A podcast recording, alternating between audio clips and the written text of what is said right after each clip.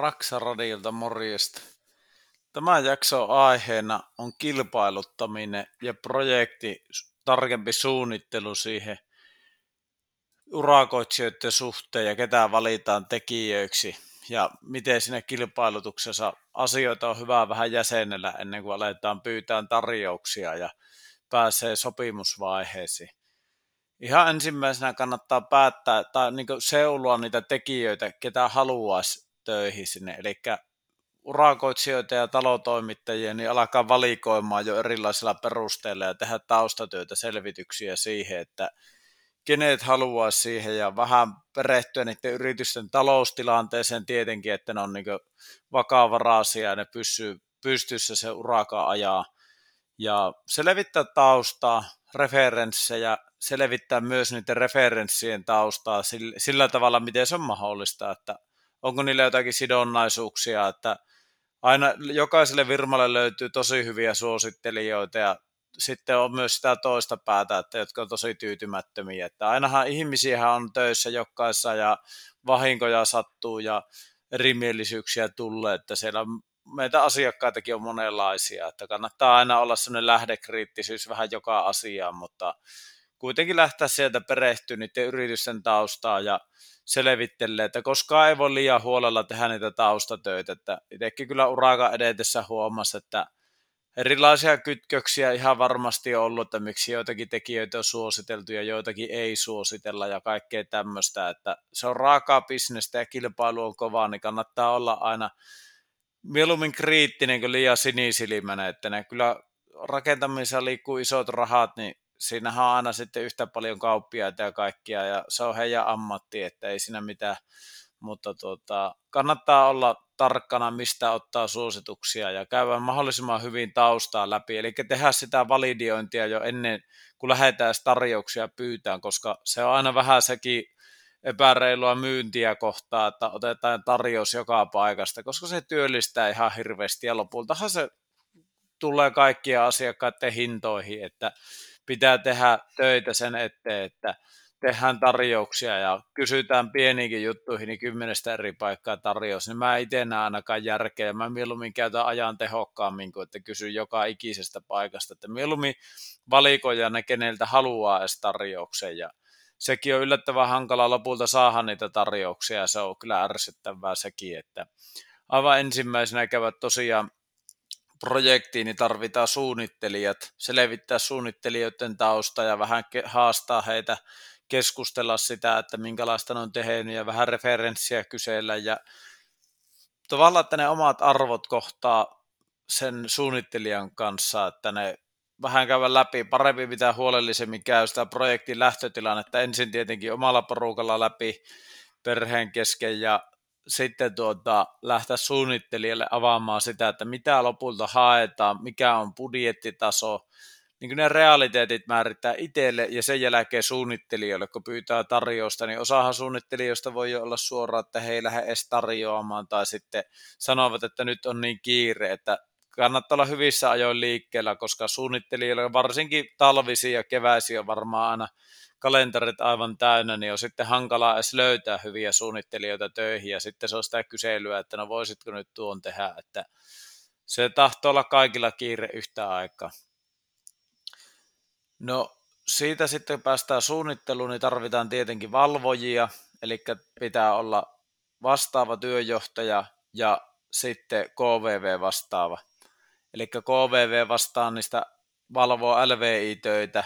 Käsittääkseni urakoitsija voi myös olla KVV tai sieltä virmasta, mutta mä kyllä suosittelen ottaa erillisen, koska hyvin oleellinen asia niin laadun kannalta, että sitä valvotaan. Meillä ainakin KVV joutuu puuttuu useamman kerran asioihin, kun ei ollut tehty suunnitelmien mukaisesti ja urakoitsija olisi halunnut hämmentää, miten sattuu. Että hyvää laatusta jälkeä tekivät, mutta ilman KVVtä niin voin sanoa kyllä, että ei olisi lopputulos ollut mikä on ja tietenkin, ja huomasi sen, että urakoitsija ei ollut varmaan niin tottunut, että en tiedä missä työmaalla urakoi, mutta että varmaan tottuneet hämmentää, miten huvittaa hommia, niin sitten ollaan vähän ihmeessä, että tähänkö jollakin jotakin sanottavaa, ja varmaan pientalopuolella on totuttu, että hääräillään sinne päin, niin se riittää, ja mahdollisimman halavalla ja silleen pyöritellään, niin se on varmaan ollut ihan ok, mutta sille loppu hyvin, mutta kuitenkin siinä oli vähän säätöä ja siitä KVVstä oli paljon hyötyä, joka on tehnyt ne suunnitelmat ja että ne tehdään. Ja aika paljon löytyi kohtia, jossa sitten piti huomauttaa, että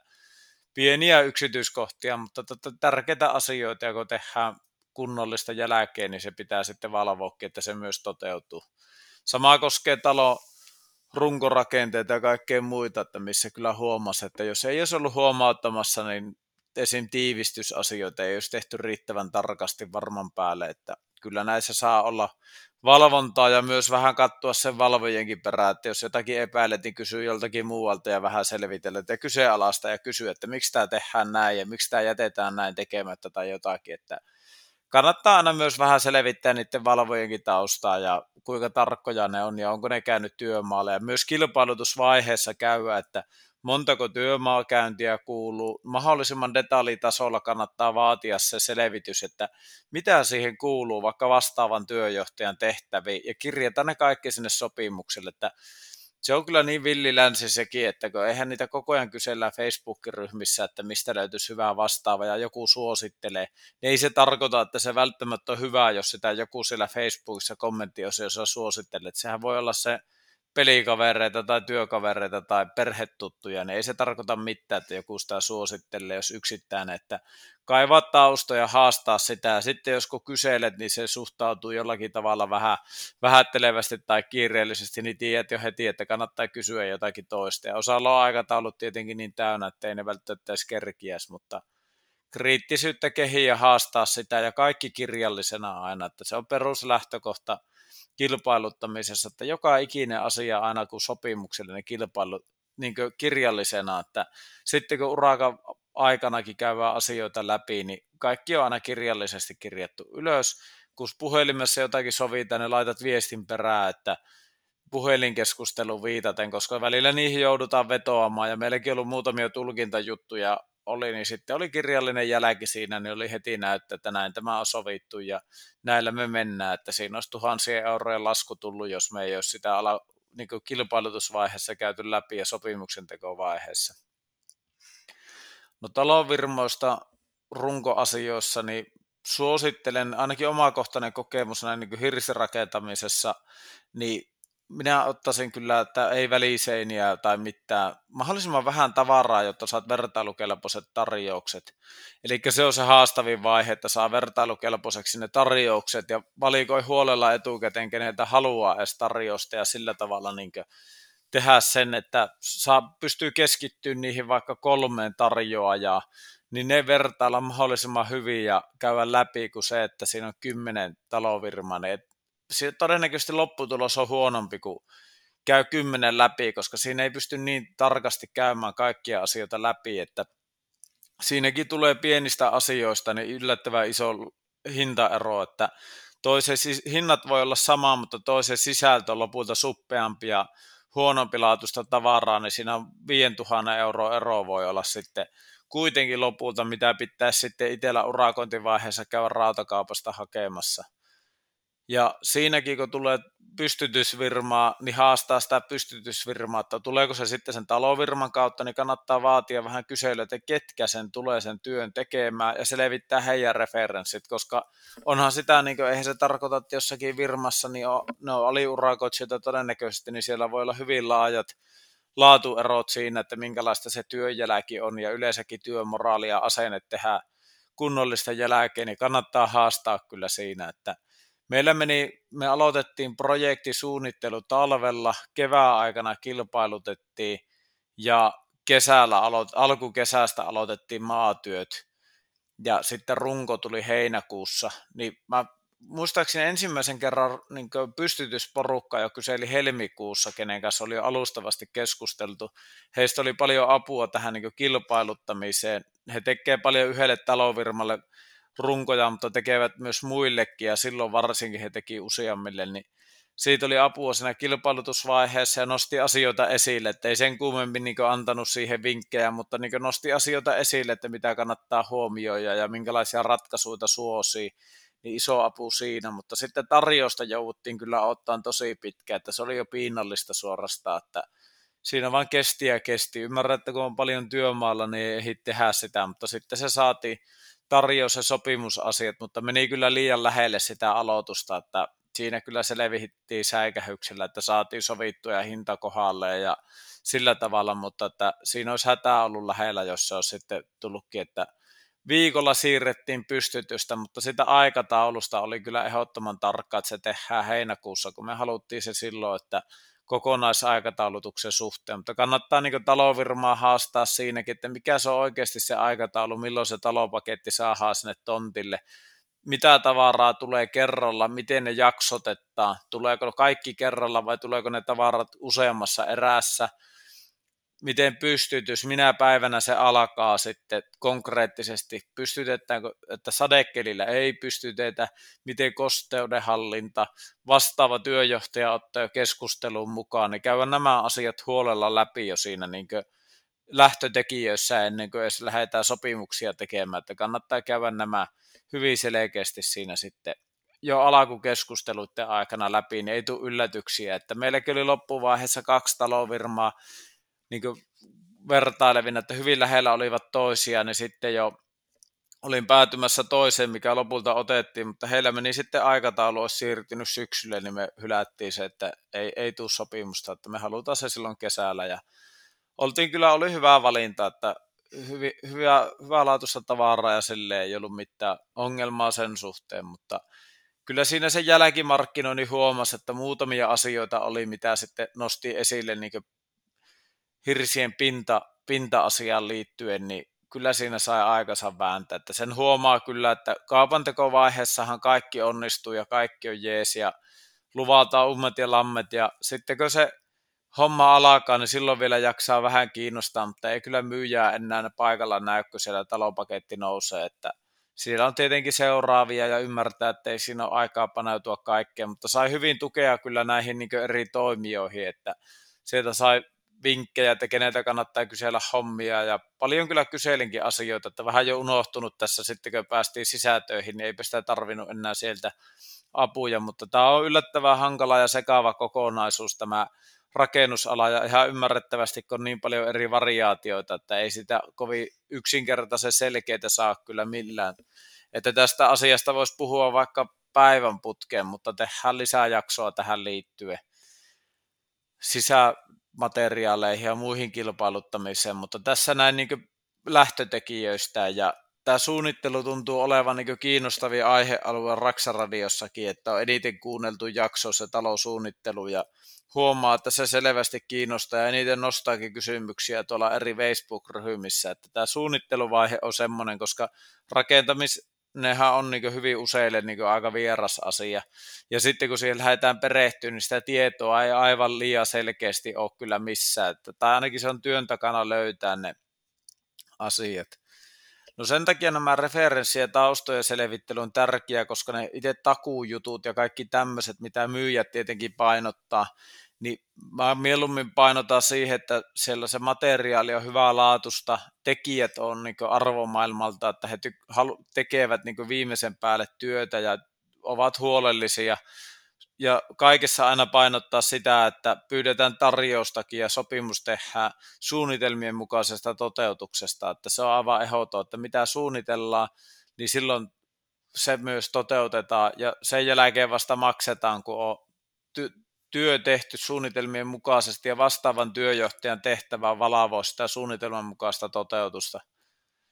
Sitten jos siinä poiketaan siinä suunnitelmissa, urakoitsijoiltakin tulee hyviä ehdotuksia, että mä tekisin tämän toisella tavalla, niin selvä polku, miten silloin toimitaan, että silloin otetaan suunnittelija yhteyttä ja vastaavan työjohtajan kanssa käydään läpi, ja sitten jos tehdään eri tavalla, niin ne päivitetään sinne suunnitelmiin niin eri asioita, mutta kannattaa olla kyllä kriittinen, että mä oon huomannut, että se on niin se suuntaan antava ohjeistus vaan joillekin se suunnitelma, että siellä kyllä sääjetään yllättävän paljon ihan omiaan tai jätetään jotakin tekemättä, kun vanhasta muistista on mennyt, että näin nämä on aina tiivistetty, mutta että sitten se takuu ei ole voimassa, jos siellä todetaan jotakin poikkeamia siinä, mitä on suunnitelmissa löytyy, että kannattaa olla erittäin tarkkana siinä. Ja varsinkin näin niin sopimusvaiheessa niin kirjata sopimukselle se, että suunnitelmien mukaisesta toteutuksesta ja käydä erikseen läpi ne vielä ne asiat. Ja kirjallisena se, että miten toimitaan, jos ehdotetaan, että jotakin poikkeamaa, koska ne saattaa työmaalta soittaa sitten tilaajalle, joka ei välttämättä ymmärrä asiasta yhtään mitään, että hei tässä on tämmöinen, että miten tämä tehdään, että kyllä kai tämä kannattaa, koska ne haluaa tietenkin säästää aikaa, kun ne urakkaa tekee, niin siellä on paljon asioita, jotka voi olla tosi työläitä ja aikaa vieviä, niin puhutaan rakennuttaja ympäri, että ei tätä tällä tavalla kannata tehdä, niin ne säästää siinä aikaa ja sehän on rahaa. No siitä talopaketista vielä, että se on helpompi kilpailuttaa kuin suppeampia, olla tarkkana niistä tiiveysasioista, mitä materiaalia, esimerkiksi ikkunat ja jos ovet ottaa siihen pakettiin, niin niissäkin on paljon eroja. Tuleeko katon pintamateriaali, että siellä on hyvin pienistä asioista, että ne tuntuu siellä tarjouksella pieneltä asialta joku katon pinta, että onko se huopaa vai peltiä vai kuuluuko siihen ollenkaan, että tuleeko siihen vain levytys tai rima tai tämä niin aluslaudotus, niin siinä on iso hintaero, että ne voi jäädä tuommoiset huomaamatta, mutta ne on isosti rahaa sitten, kun niitä pitää itse alkaa erikseen tilaamaan. Eli saa ne vertailukelpoiseksi ne tarjoukset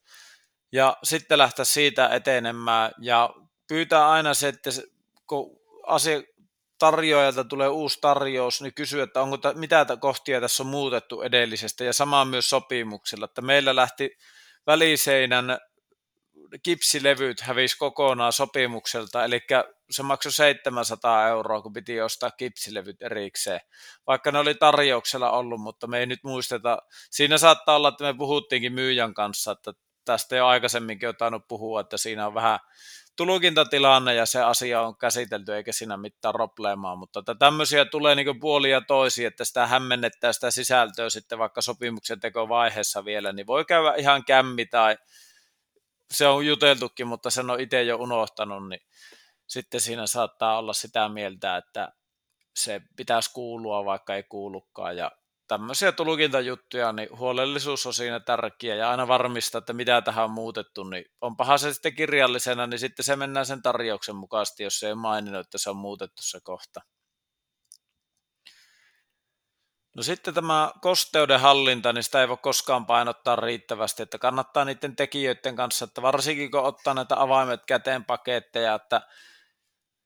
moni tilaajahan, sehän on yleistä, että Facebook-ryhmään tullaan kyselemään, että pitäisi saada avaimet kätteen paketti, niin siinä on kyllä varmasti semmoinen, että siinähän sitten urakoitsija tietenkin tekee kaikki mahdollisimman nopeasti ja edullisesti, mitä vaan täyttyy ne määritelmät siinä, että kannattaa olla tarkkana, mistä ottaa ja onko ne oikeasti avaimet käteen, mitä kuluja tulee rakennuttajalle. Ja ainakin hyvää valvoja ottaa siihen, että kauhistuttaa nä- nähdä näitä, kun jossain uutisissa kerrotaan, kun jossakin urheilijallekin joku sponsorina, että talovirma, että on talonrakennusprojekti, niin ei tarvitse itsellä huolehtia mistään mitään, että on avaimet käteen paketti ja kaikki, niin kyllä mä ainakin sanoisin, että kyllä tämä rakennattumisprosessi on semmoinen, että en kyllä aivan silmät ummessa ostaisi avaimet käteen pakettia, että se voi olla ihan mitä sattuu sitten, että se kannattaa olla kyllä tarkkana siinä, että totta kai sitä tilaajana haluaisi päästä mahdollisimman helpolla, mutta sitten se myös maksaa, että kyllä sille hintalappukin on löydetty ja sitten se, että ne tarkkaan määritelty, mitä sillä rahalla saa. Esimerkkinä valun kuivuminen, että mikä on kosteustaso, milloin voi alkaa pinnottaa, koska siellä voi olla rakentajalla kiire päästä laittamaan pintoja kiinni, mutta sitten halutaan riittävän kuivaksi kaikki tietenkin ja sopivilla varmuuskertoimilla, että on varmasti pinnat kuivana ennen kuin niitä lähdetään pintoja laittaa kiinni. Eli kaikki tämmöiset asiat kannattaa määritellä, miten tavarat suojataan työmaalla, kuuluuko se rakennuttajalle, jos pitää niput käydä suojaamassa ja sateen tai runkovaiheen suojausjutut, kaikki tämmöiset pitää olla määritelty, koska muuten ne jää ihan rakennutteille ja sitten kun me työmaalle siellä kattoon, kun työmiehet on lähtenyt ja siellä on vesisatteessa lautaniput auki, niin sitten kun ne meidät huomauttaa siitä, niin sanoo, että katsoppa se sopimus, siellä lukee, että työmaan tavaroiden suojaus ja vastuu kuuluu rakennuttajalle. Ja meillä oli LV-urakkasopimuksillakin semmoinen, että tavaroiden säilyminen työmaalla on tilaajan vastuulla. Eli he tuo sinne ihan mielimäärin tavaraa työmaalle tukusta, ja jos sieltä olisi pöllitty jotakin tavaraa ja ne huomaa, että se on hävinnyt, niin ne olisi voinut sanoa, että ne on mun tilaajan vastuulla. Eli rakennuttajan vastuulla se, että he on tilannut, tuonut sinne jotakin arvotavaraa, mistä ne ei ilmoittanut mulle mitään, kun en mä joka päivä työmaalla ole käynyt, niin se on sitten minun maksettava tai meidän maksettava niin se vahinko. Että kannattaa olla kaikki tämmöiset tarkkana, koska ne kyllä osaa vedota pykäliin ihan yhtä lailla kuin tilaajatkin. No sitten vielä loppuun haluan sanoa tästä niin omasta, omasta ajankäytöstä ja jaksamista ja voimavaroista, eli sitä aina yliarvioi se oma ajankäytö siihen, että kuinka paljon siihen urakkaan on käytettävissä aikaa, mikä se omaan työossuus on, että näissä neljähinnoissa on isoja eroja, mutta siinä yleensä on taustalla se, että toiset pystyy tekemään, osaa tehdä paljon enemmän ja ehtii tehdä paljon enemmän, niin siinä on hyvin merkittävä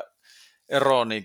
tietenkin nämä rakenneratkaisut maksaa paljon, pintamateriaalit on huomattavan kalliita ja siinä tulee äkkiä niitä eroja. Suunnittelu maksaa tosi paljon. E, esimerkiksi rakennusala ammattilaisilla niin on todennäköisesti kavereita, ketkä tekee suunnitelmat. Valavonna voi tehdä itse tai tutut tekee valavonna. Sitten myös niin rakennus, urakoitsijoita saadaan paljon edullisemmin. LV-urakkakin voi olla, että tavarat tulee tukusta ja sitten on te- tekijä käy tekemään tunti, edullisella tuntihinnalla hommat, niin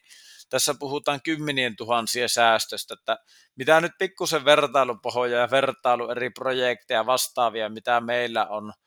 niin mä sanon, että valvonnassa ja suunnittelussa ja oman työosuudessa niin säästöstä vaikka ei itse tekisikään runkoa eikä sisätöitä, niin 50 000 euroa helposti ero. Eli se on huomattava osuus koko projektissa, että siitä johtuu, että kun itsellä on mennyt vaikka 2500 euroa neljältä näin karkea arvio,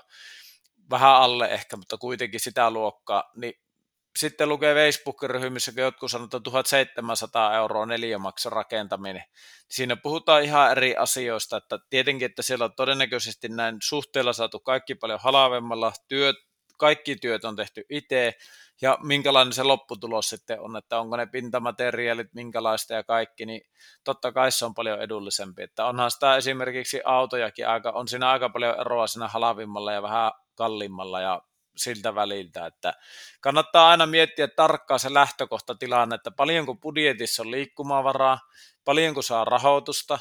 miten oma rahoitusosuus, miten muut asiat, onko perheessä pieniä lapsia, onko hoitoverkostoa lapsille, miten koko perheen jaksaminen, miten oma työtilanne, on, voiko tulla työssä vaikka enemmän, enemmän hommaa yhtäkkiä, ettei ehikää sinne raksalle niin paljon, niin silloin se tarkoittaa sitä, että ihan kaikki työ on tilattava ulkopuolelta, että ei sitä niin vaan iltaisia viikonloppuisin jaksa lähteä tekemään hommia, niin vaikka ennalta arvioi, jos totta kai sitä haluaa arvioida, että no kyllä me tässä nyt se saadaan viikonloppuisen talakooporukalla naputeltua, mutta että sitä yllättävän paljon menee aikaa jo siihen kaikkeen pikkunäpertelyyn, että meillä meni esimerkiksi kilpailuttamiseen aika paljon, ihan jo siihen valvontaan ja käydä katsoa, että siellä on tavarat sääsuojassa ja seurata sen projektin etenemistä ja dokumentointia, ottaa kuvia työmaalla, tuoda tavaraa, ostaa tavaraa, sitten tuota, esim. hirsien pintakäsittelyt tosi aikaa vievä ja hiasta, sitten valuuvalmisteluita tehtiin itse, pihalla siivoilu, yleistä siivoilua ja järjestyksenpitoa, siihenkin meni jo huomattavasti aikaa.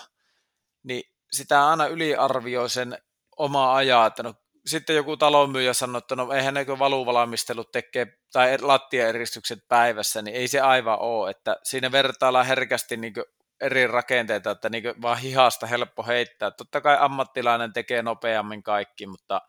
kannattaa aina miettiä se mieluummin sille, että budjetti on vähän yli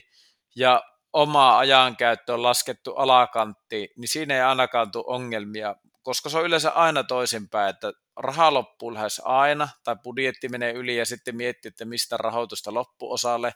Kuvitellaan, että niitä talkooväkeä tulee työmäällä ilomieli aina iltaisia viikonloppuisia hommia, lastenvahteja on jonoksi asti ja voidaan siellä vaimon kanssa olla työmaalla koko ajan tekemässä ja siellä on kaikki sukulaiset ja kaverit tekemässä teille kotia, niin toivottavasti joillakin menee sillä tavalla, mutta voi omakohtaisesti kyllä kertoa, että ei ihan mennyt, eikä sitä silleen se suurempaa hernettä ole sieraimessa, mutta rahaa se ainakin maksaa, että